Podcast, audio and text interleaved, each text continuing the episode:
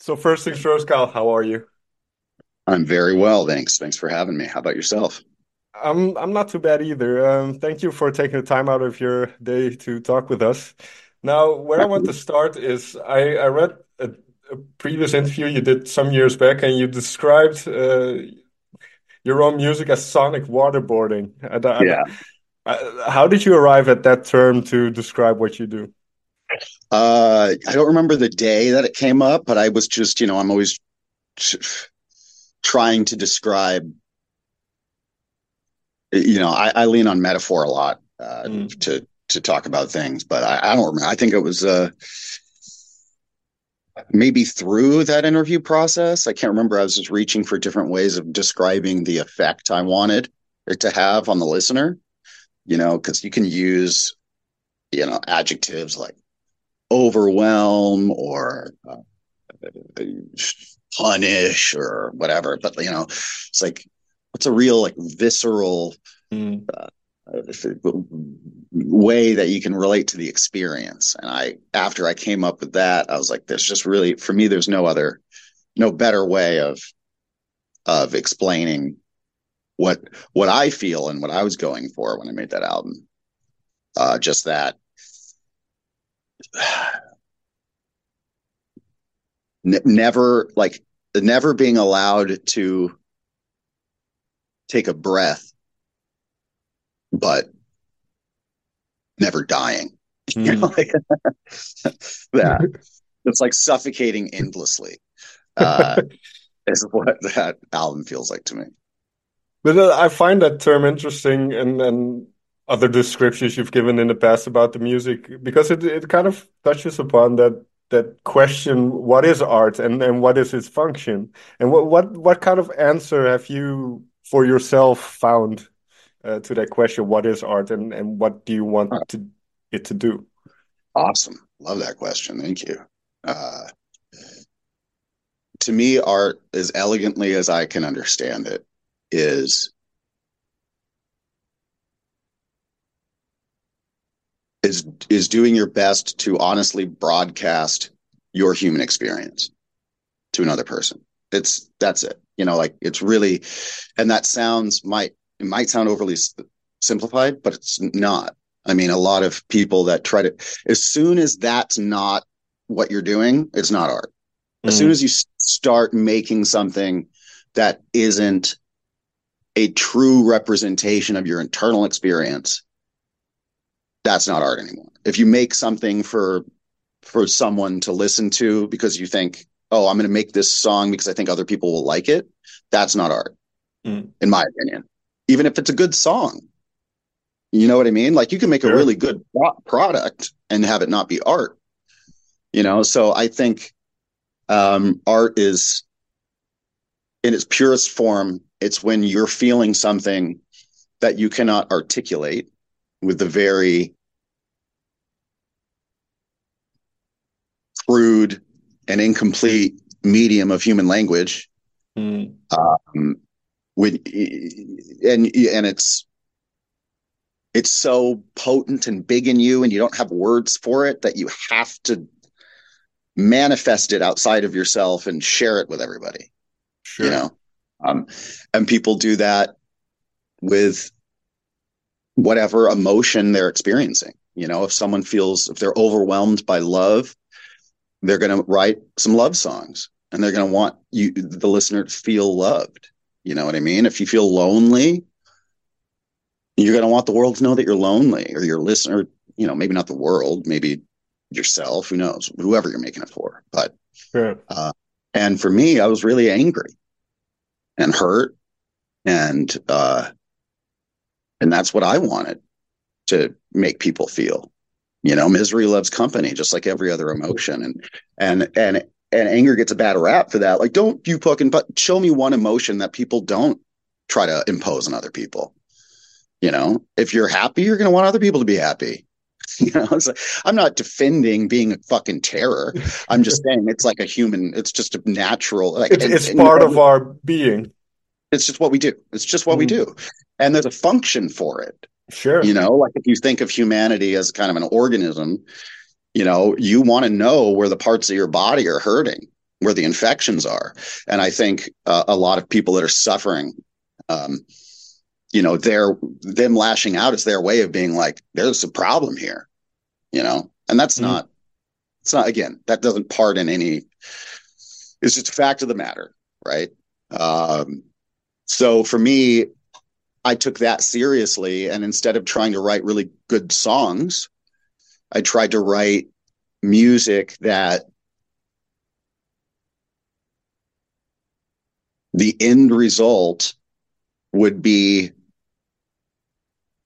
let me put it this way uh, i think when a lot of a lot of the qualifiers that people conventionally use to determine if a song is good or bad usually has something to do with a kind of accessibility, pleasantness, comfortability, sure. ease of listening, right? So if you're trying to not create that experience, you have to kind of twist and bend and and ruffle things uh, to the point where you're you're kind of shredding those nerves now. Mm. You know, it's kind of like dissonance. Well, a lot of metal bands discovered with dissonance, what that can right. do to you um, uh, um, you know, it kind of, you know, it's like not. It's kind of sadistic, you know what I mean? Like it's not sure. the most pleasant thing to listen to. Um, so being able to create a sound that almost pushes the listener away, while at the very to the very to their breaking point, letting them up for air, pulling them back in close, mm. and then doing everything we can to kind of force them to meet us where we're at. Like we're kind of wrestling with the listener. You know, vitriol should never be an easy listen.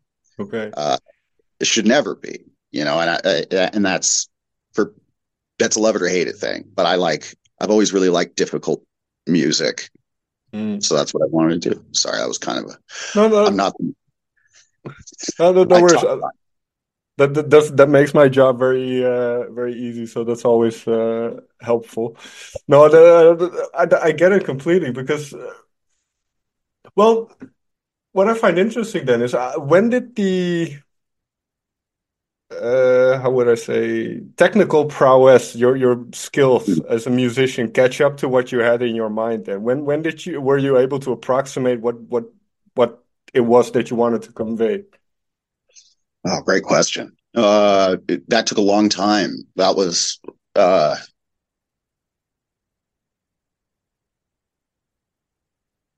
was it the previous album or maybe the EP even or kind of a two-parter. The again, going back to what my goals of Vitriol were, it was more about vibe than technicality.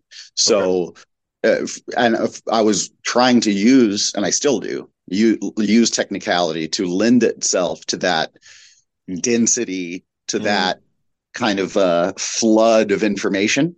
You know that is to me like uh, can be a punishing experience in a fun way. Um, but it was really just about creating something that felt like 50 tons mercury, you know? Mm. Uh, and honestly, the first song that truly felt like vitriol as it is now was victim. Okay. Uh, that was the first song Adam and I were like, oh, this is it. Like, this is just so mean. You know what I mean? Like, this is just such a m- mean sounding song. So that was that and like Pain Will Define Their Death, I think were the revel- identity revelations of the band. Uh, and as far as technicality, uh, I don't know. It's hard to say. It's not. It's so funny to say because we are objectively an extremely technical band, but sure. technicality is not a huge priority. It's just kind okay. of a, it's a means to an end, and it's also just a byproduct of me being an obsessive um, person. That whatever I do, I'm gonna, you know, try to I get bored easy. So I like to mm. really push myself with everything that I do. And so I think the technicality is also just a byproduct of that, of me wanting to, to just develop more and more and challenge myself. No, but I think it's cool. I mean, if you listen to Matt's drumming on the album, it's it's insane uh, some parts. So the, the, finding the the right people around you uh, who who can go along on that journey with you is really cool. I think. Oh, it's very cool and hard. You know, Matt sure. Cool. It took a long time. It took about ten years to find that guy. Mm. But yeah, uh, I realized pretty far in, pretty late in the game that Vitriol, like, uh, you know, Adam and I are just willing to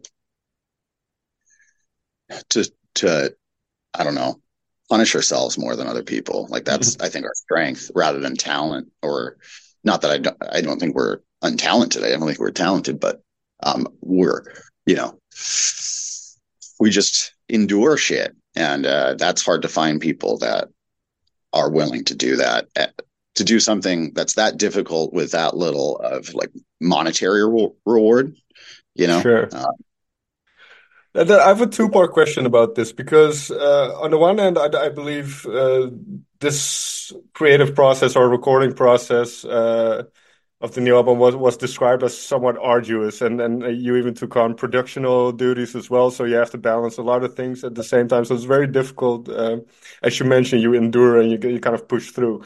And the second part of that is where what do you attribute that to why, why are you that way have you thought about that why you kind of uh, have that resilience or, or, determination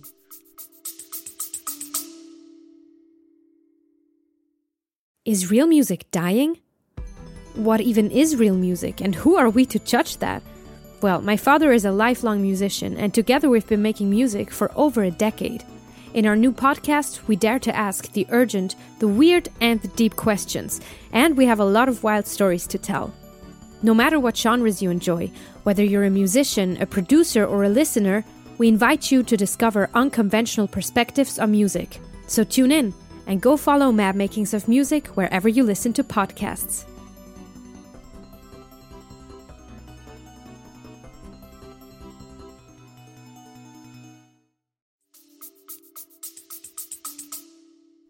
Yeah. I mean, the short answer is uh, autism. you know, like a uh, full blown Asperger's um, is uh, definitely a part of it. Um, I'm laughing, but I am being sincere. Okay. Uh, but uh, so that that is, I mean, genuinely like a people with my brain type have access to a kind of hyperfixation mm. that um, other people don't. So I always thought I was just like an obsessive nut bar, which I am, but I guess there's a reason for that. Other that beyond that, why I'm willing to keep doing it with metal um, and this music is um, that's where I get to sound really corny. Uh, love, I guess. Mm-hmm. You know, I just really um, this art is the most important thing in my life. It's been the most valuable thing uh, as a fan of the medium. It's been the most rewarding thing in my life. It's given me, I like to say, um, that which gave me everything deserves everything from me. Mm. And uh, that's how I feel about this music, that's how I feel about the philosophies espoused by the band. So for me, it's so much more than a metal band. It's like a, a vehicle for self actualization and like mm. self discovery and devotion. There's something very devotional about it. To me, it's like I think everyone in the world should have one place, one place in their life, whether it be here or anywhere else, where you leave everything out on the what am I trying to say? Where you where you truly submit yourself to some to a, an effort that is beyond hmm. it's kind of like a i imagine it's what like religious people experience when they're talking about um how important it is to have something larger than yourself. Sure. And for, for me, vitriol is the place where my comfort doesn't matter anymore. You know, your your what what you want doesn't matter anymore. You know, it's like this radically humbling place where it's just like all whatever if the song can be better, it needs to be better. Hmm. Like it doesn't matter what you don't want to spend another month. I don't give a fuck. You know what I mean? Like it doesn't matter. You spent too long writing a song that isn't that good because you're too proud to shit Can't I don't give a fuck. You know it can be better. Make it better. Throw it away. That kind of a thing where you just don't, it's no excuses, no letting, no shortcuts, no letting yourself off the hook. You know, there are places it's healthy to have to be able to do that. It's half ass some things, you know what I mean? In some places in life, but everyone has to have like a temple where mm-hmm. you see what you're made of, where you really see what you're made of. And uh a rock to crash against, you know? And that's for me, I've I've framed vitriol as that in my mind, that that's my one arena that when I walk into, I'm a warrior. You know what I mean? Like uh, sure. uh, there's no no fucking excuses. Um and that's and and being able to rise to that occasion is very rewarding so in that way making that a value you know some people would say it's romanticizing suffering i would say what's so bad about that um but once you make that a value it becomes tremendously reward that suffering becomes really rewarding because it's not meaningless anymore.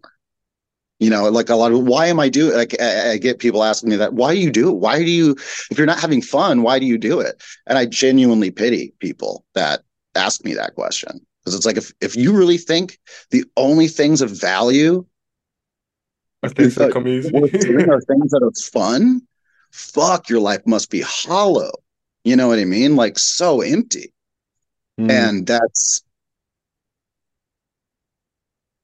I, I think know, there's like, no, no as you mentioned, I, I, do think there's beauty in suffering, and obviously th there are different kinds of suffering. But suffering for art or suffering for for a certain goal, I mean, th there always has to be. You have to put something in to get something out again. Uh, Sacrifice, and, and it, yeah, exactly. Um, are are you the same then with your lyrics? Because uh, I do find your lyrics quite interesting because they are very uh, somewhat poetic and and uh, how would I describe this? I read somewhere where you where you I don't know if this was um, you were talking about lyric writing in general, but you kind of try to take the perspective uh, from the outside. Is that fair to say? Yeah, for sure. I mean, I've always felt that um, out of phase on the outside looking in. You know, I think that's a uh, experience. Not to make this about uh, uh, brain types or anything, but um, you know that was that's an experience that's underlined all of my interpersonal relationships throughout mm-hmm. life. It's kind of this distance. Uh, I feel like there's this big glass pane between myself and everything else. Okay. And later in life, realizing, uh, discovering getting the the autism diagnosis, uh, high functioning autism, uh, that's that's pretty um, universal uh, for for people with with autism. That experience, that kind of alienness, you know. Mm-hmm. Um, so I think that is I'm bringing this up. Why I'm bringing this up is because it's been um, really rewarding for me uh, touring and meeting a lot of fans who have similar brains. Mm. And what I'm realizing is a lot of that information and that ex- that world experience, like going back to saying what art is, um, the beauty in actually endeavoring to make art and not a product is if you do it, it's a siren song for people that share that experience. And what was kind of beautiful about Vitriol's music for me is that touring and meeting so many neurodivergent fans was an awakening for me because I saw mm-hmm. myself in them. And I'm like, oh, there's like a code written in this shit, you know? Um, so I definitely, you know, I like, I just like talking about that because it not only, um, I think makes other people feel comfortable talking about it, but also uh, I think my my my fans that share that experience feel very um,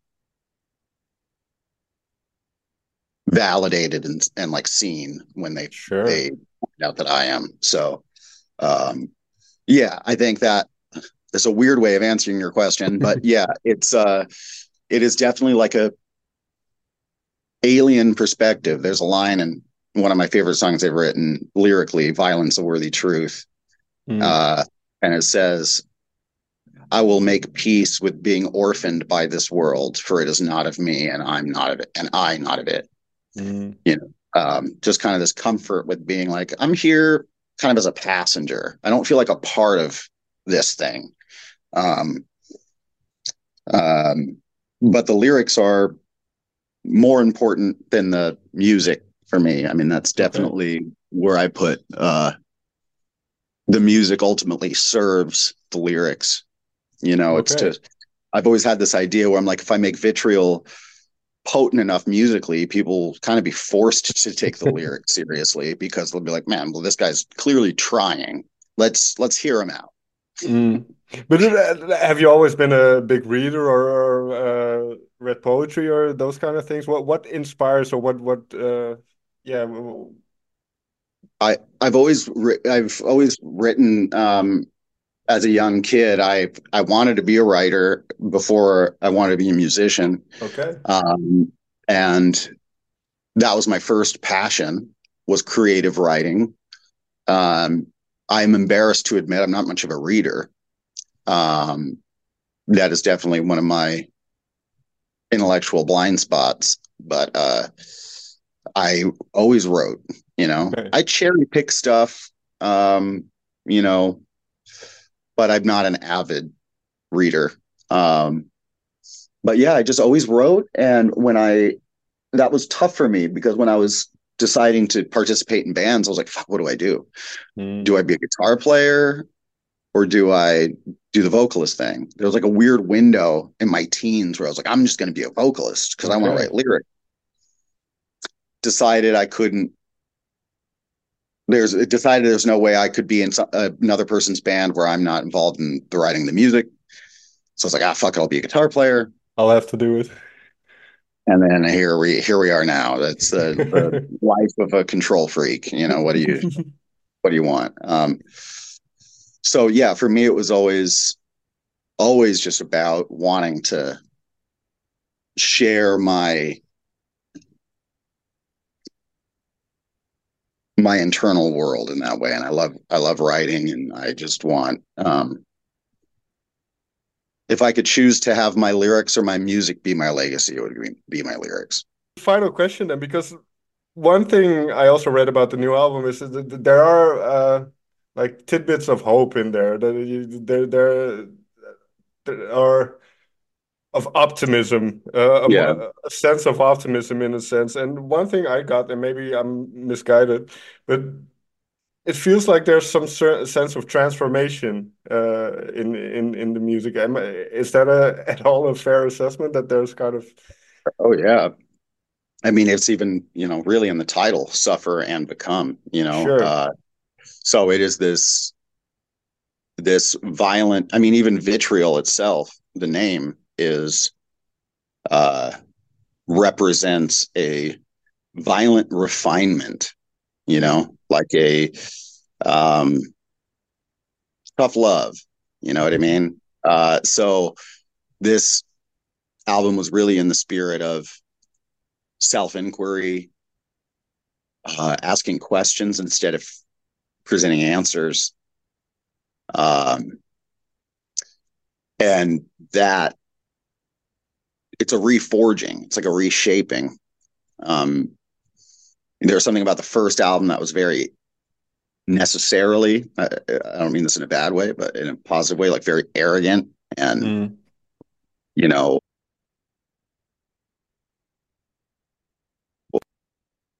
in the sense that it wasn't very not arrogant as in how it was made, but arrogant in its sound, you know, just very Mm. like where this this album is more there's a, there's a, there's a line in the new album that says uh, my hour of contempt is once again upon me which is this idea that inviting this back into yourself this radical self-doubt this attacking parts of yourself that are not serving you anymore um, and the the final line, the final song, "He Will Fight Savagely," um, I think represents this idea best, where it says, "With your tail in hand, I am led to the end of man and the door of succession." You know, like what's next? Mm. What's beyond what I am now? You know, the the spiritual evolution of what I what I am now, I guess. I think that's so, yeah. uh, I, th I, think that's a beautiful place to end. Uh, Kyle, may I thank you so much for for being so open with me and and uh, for this conversation. Thank you very much.